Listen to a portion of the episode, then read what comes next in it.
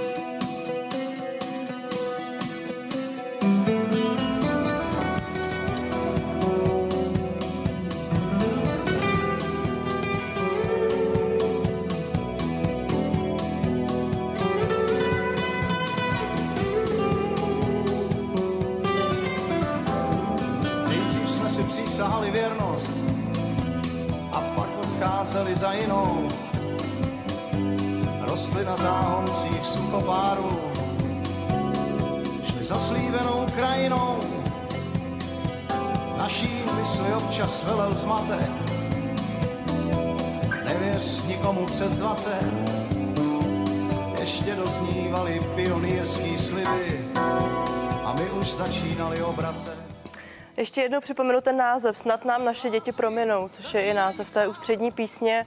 Kdybyste ho měl schrnout, co bylo promíjení? No, to je text k té písni napsal Vladimír Merta a ta píseň je z roku 1988, tedy z doby, kdy jsme eh, točili eh, desku, která se podle té písně pak jmenovala Snad nám naše děti, tři tečky. No je to taková reflexe té naší pováleční generaci, to je prostě eh, kluků a holek, který jsme nějakým způsobem s tím režimem eh, všelijak eh, museli, nechci říct bojovat, na to jsme každý neměli odvahu, já jsem taky žádný dizident velký nebyl, ale prostě museli jsme se nějak všelijak točit, uhejbat, přihejbat prostě a o tom to je, že o, o, o té lidské povaze, o tom, jak, jak jsme prostě s tím bojovali. No. Tam je nějaká jestli... věková reflexe, jestli se nemýlím. Bylo tam, nevěřte nikomu, komu je přes 20, máte to správně? To není jenom, to, samozřejmě ten text má podstatně širší, eh, širší dojem, ale, nebo širší dopad, ale, ale jde o prostě o to, že, že ten život není lehký a že my jsme se snažili nějak eh, tím prostě projít a každý nějak někdo víc uhnul, někdo míň a že vlastně doufáme, že ty naše děti, které už tohle nebudou muset prožívat eh, v tom dospělém věku, v těch nejlepších letech života, eh, že nám to prominou, jaký jsme byli občas strápkové. No a povedlo se podle vás? Lejte, to se musíte zeptat eh, mých dětí, mýho syna, mý dcery, jestli nám to prominuli. Já pevně doufám, že jo, ale já k téhle písni mám vlastně jediný, co bych dodal, já jsem si myslel po revoluci právě po tom 17. listopadu a po těch událostech, které následovaly, že ta píseň už vlastně pase a že už eh, nemá smysl jí zpívat a taky jsem jí vlastně až do nedávna eh, vůbec nehrál, nespíval. A slyšíte ji rád? A teď najednou prostě se mi zdá, že to je zase aktuální a že, že to ještě tak úplně všechno nepominulo a že to je prostě e, znovu, e, jak se říká, up to date, hezky česky. A k tomu se i dnes dostaneme. Já se ještě zastavím u toho promíjení a zeptám se, jestli jste měl i něco, za co jste musel prominout sám sobě. Ježíš, těch věcí bylo. A vztáhněme to prosím tak, k tomu výročí. Eh, tak určitě prostě nějakým způsobem jsme, jak už jsem říkal, proplouvali tou dobou a bez pochyby byly eh, chvíle, na který člověk v životě není pišný. Já už jsem o tom xkrát mluvil, už se mi to ani nechce opakovat, všechny ty anticharty a tyhle věci. Prostě eh, jsou věci, na které člověk pišnej není a který jako si může odpustit ve chvíli, kdy má pocit, že už udělal něco, čím to napravil. A já to tady s dovolením schrnu za vás, aniž bych, aniž bych se v tom chtěla nějak zdlouhavě pitvat, nicméně sám jste zmínil, uh, vy jste byl jedním z těch, který podepsali antichartu, nicméně jste to opakovaně už nějak komentoval, pak jste ale také podepsal několik vět, což byla petice za propuštění prezidenta, no, posléze prezidenta Václava Havla. Uh, jak se s těmi věci, věcmi tedy člověk vyrovnává a musel jste ještě někdy s odstupem času nějak vysvětlovat, obhajovat?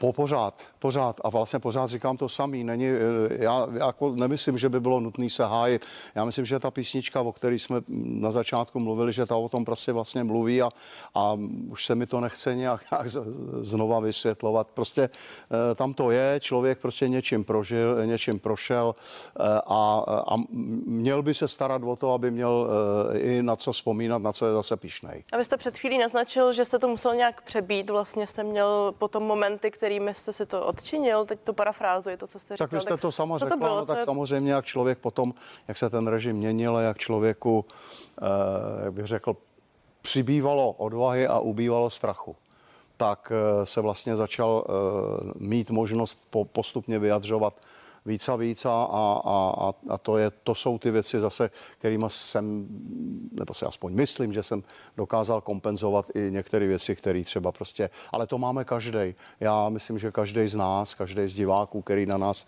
teď koukají, tak prostě má v životě momenty, eh, na který zrovna pišnej není a pak má momenty, který má to nějakým způsobem se snažil napravit. Úspěšně, neúspěšně, to já nehodnotím. 17. listopad 1989. Vzpomínáte si přesně, co jste tehdy dělal? Docela jo, docela jo.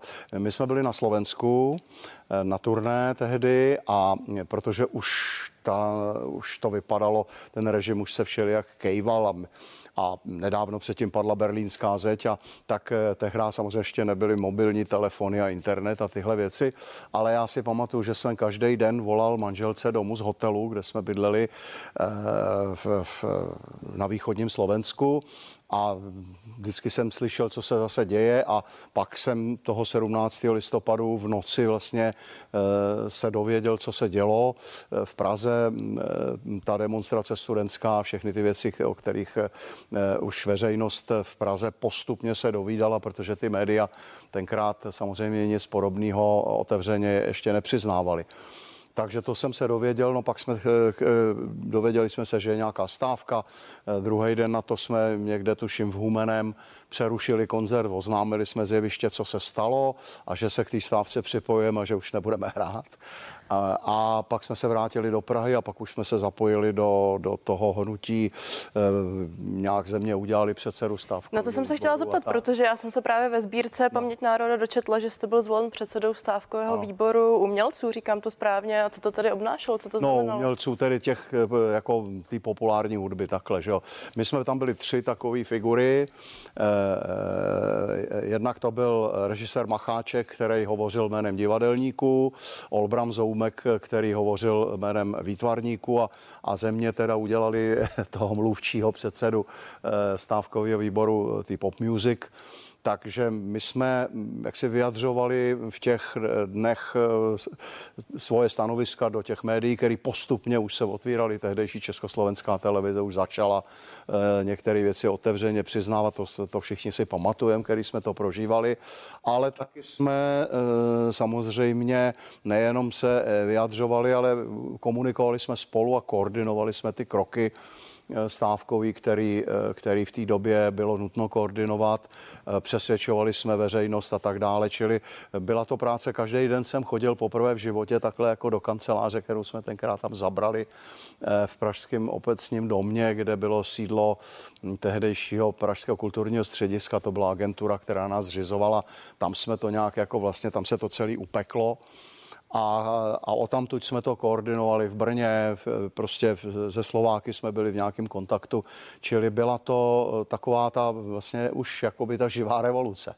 Vy jste pak tuto zkušenost rovnou přetavil do politické éry, k čemu se dostaneme záhy. Ještě abych uzavřela nějak tuto část. Ehm, myslím si, že v řadě rodinách je stále tabu nějaké vyrovnání se s minulostí. Ehm, možná tam byly rozdílné původy, rozdílné kořeny. Kdy se to podle vás se s tím člověk nějakým způsobem vyrovná a i v té společnosti se, jak se ta, to zranění a, a to, jaká se ta zkušenost negativní zalepí? Já nevím, někdo se s tím třeba nevyrovná nikdy. To se tě, velice těžko dá soudit. Eh, je to otázka samozřejmě, jak jste řekla správně, prostředí, v kterém člověk vyrostl, eh, rodiny, eh, nějakých názorů, který kolem vás jak si svištěli v době, kdy třeba člověk jako rozum bere a tak dále. Na to není úplně jednoznačná odpověď, nebo aspoň já ji teda neznám, abych mluvil jenom za sebe. Vyrovnat se z minulosti je strašně těžký, zvlášť pokud nebyla, a ona nikdy není nějaká úplně, jako, jak bych to řekl, krásná, ale je to asi nutné, abychom nedělali ty stejné chyby do budoucna tak v tomto směru si myslím, že ještě máme hodně co, eh, hodně dlužíme. To je to, jak jsem říkal, že se mi zdá, že ta písnička je stále aktuální, že jsme se tak úplně s tou minulostí prostě vyrovnat ještě eh, nedokázali, tak jako se třeba dokázali, eh, nebo alespoň doufám, že se dokázali Němci vyrovnat třeba s nacismem po válce. Hostem svátečního interview je hudebník Michal Prokop.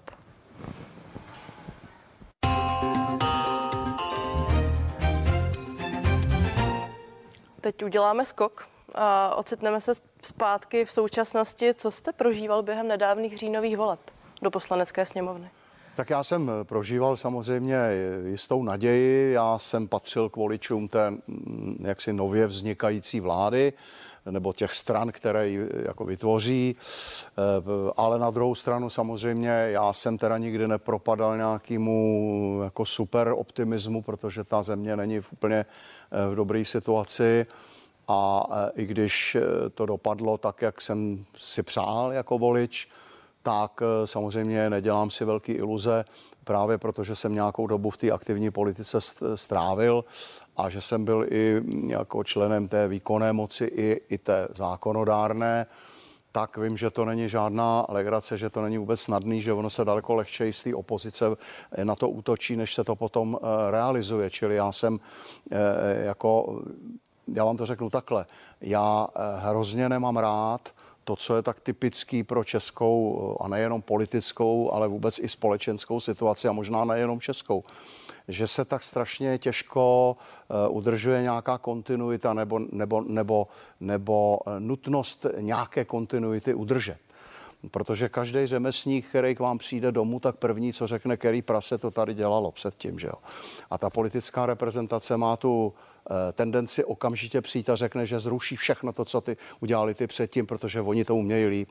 Ale ono to nikdy není úplně, jednak to nejde. Pardon, pozorujete takové správně. signály už tuto chvíli? No tak samozřejmě, že jo, to slyšíte, nebo slyšíme to, že jo, že prostě všichni mají ten pocit, že teď teda přišla jejich chvíle ale ono to nikdy úplně nejde a ono to ani není úplně dobrý. Já bych eh, docela rád přivítal, kdyby někdo řekl, heleďte, my jsme ty volby vyhráli, my si myslíme, že to umíme líp, ale samozřejmě budeme navazovat asi na to, co se eh, z toho minulého období třeba i povedlo, protože určitě přesto všechno, že jak jsem řekl, ta země podle mého názoru není v dobrém kondici, rozpočet, eh, státní kasa děrava, eh, covid do toho a já nevím kde co všechno, ale přesto všechno určitě některé věci se prostě povedly a já si myslím, že jako je fér to i přiznat a je fér i na to navázat. Řada politiků dnes taky připomíná, že téměř milion hlasů voličů těch voleb propadla. A to znamená, že velká část populace může být nějakým způsobem velmi frustrovaná. Vidíme i ty rozpory ve společnosti, co s nimi. No to je normální. Samozřejmě ten, kdo neuspěje, je vždycky nějakým způsobem frustrován a právě domnívám se, že jako ideálem politika, tedy jak já si představuju, i když to je samozřejmě ideál, ke kterému člověk jenom směřuje, asi se to nikdy úplně nepodaří realizovat, je ten, kdo dokáže i toho e, nějakým způsobem přesvědčit, že to myslí vážně i toho, kdo ho nevolil.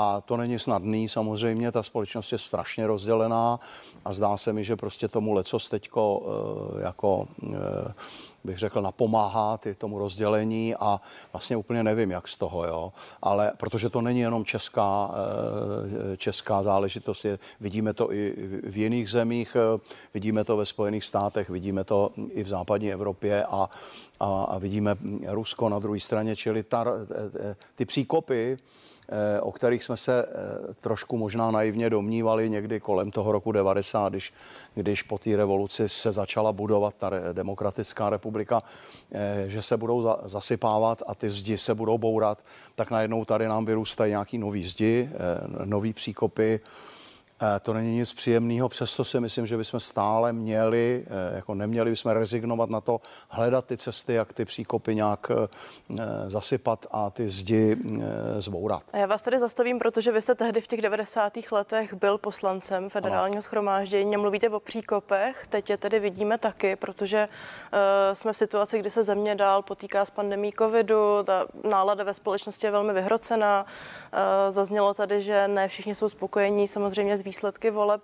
Vidíte tam nějakou paralelu?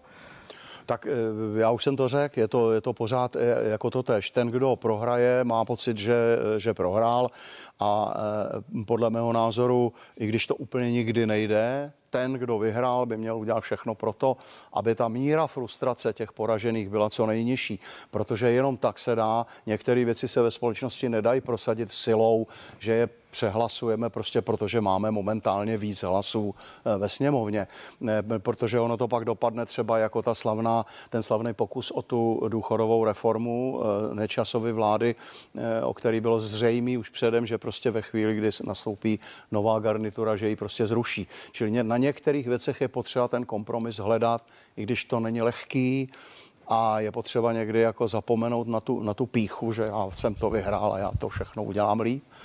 A pokusit se najít eh, nějakou společnou řeč i alespoň s některými z těch poražených, ono s některými to nejde a, ně, a to je taky normální. Mimochodem, tehdy se hodně umělců, vy jste ostatně příkladem stalo ze dne na den politiky, když použiju velkou zkratku. Eh, dnes se vyčítá mnohým jiným povoláním lidem, kteří byli, kteří byli například úředníky nebo podnikateli, že se vrhli do politiky. Co je vlastně jakési dobré východisko nebo stanoviště k tomu stát se dobrým politikem? Tak zájem o věci veřejné, eh, eh, samozřejmě já to vždycky, vždycky říkám eh, studentům, který externě učím na, na katedře produkce na DAMu, tak jim říkám, prosím vás, za prvé, politika vás nikdy neučiní šťastným. Neklaďte na politiku eh, nároky, který prostě ona nemůže, nemůže prostě splnit. Ale na druhé straně politika není eh, sama o sobě špinavost, i když praktický politický kroky často v sobě tu špinavost nesou, ale je to v zásadě strašně těžká na, a e, disciplína hrozně náročná na morálku.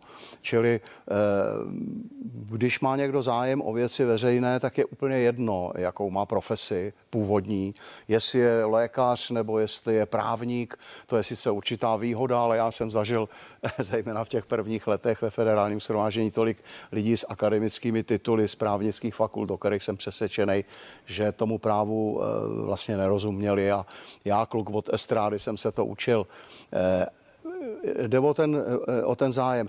A samozřejmě je i u toho nutná nějaká osobní ambice. Bez ní to prostě nejde. To by byla hloupost tvrdit, že já, já jenom chci konat to veřejný dobro a sám si o toho nic neslibuju. To, to takovým lidem nevěřte, to je blbost.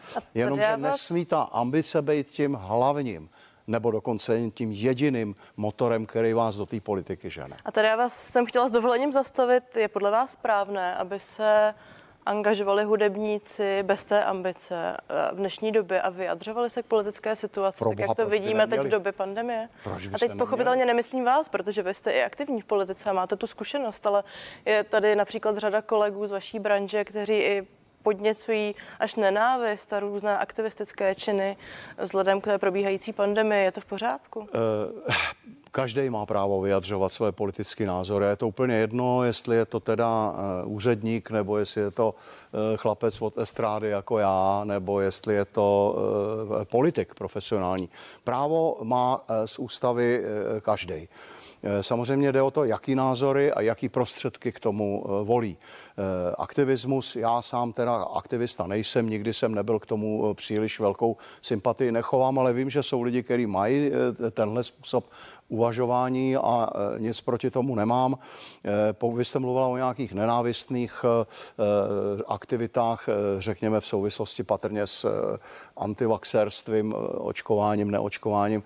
To, to jsou věci, které už potom samozřejmě hraničí opravdu s tou morálkou nebo dokonce možná někdy třeba i s trestným činem. To posoudit neumím. Teď konkrétně se o tomhle jako těžko můžeme teď soudit. Ale nevidím jediný důvod, proč by někdo neměl jenom proto, že se živí tím, že jako já někde otvírá zobák na jevišti a zpívá do lidí, proč bys neměl vyjadřovat svoje politické názory a taky nevidím jediný důvod, proč by neměl využít toho, že ty lidi oslovuje z toho jeviště.